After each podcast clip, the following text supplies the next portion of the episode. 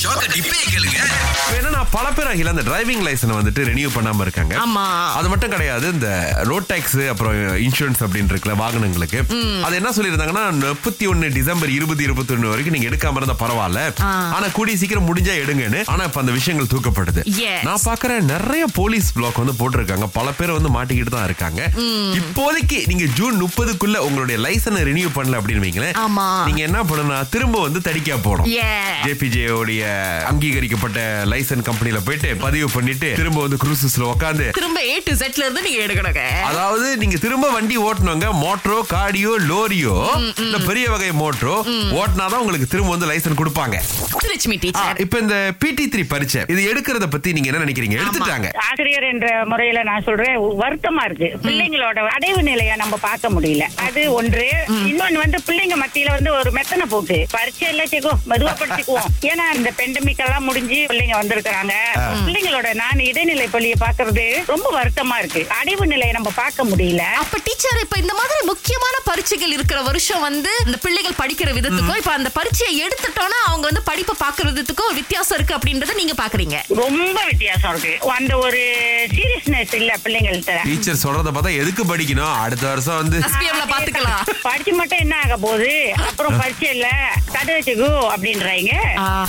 என்னைக்குமே பிடிச்ச ஒரு கடை அதாவது சாப்பாட்டு கடை நான் ரிப்பீட்லி போய்கிட்டே இருப்போம் பாருங்களேன் ஆமா. ஆ, இருந்தாலும் சில இடங்களுக்கு போகும்போது வயிறு கிள்ளும்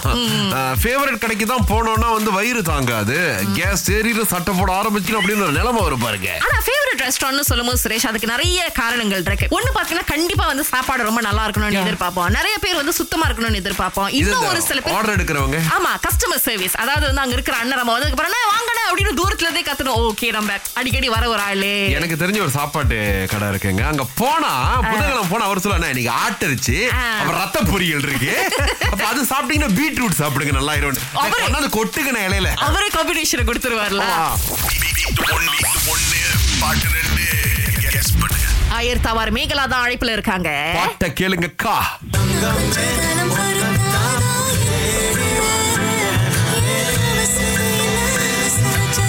கமான் ஆயிரத்தி ஆறு பேரை தூக்கி நிப்பாட்டுங்க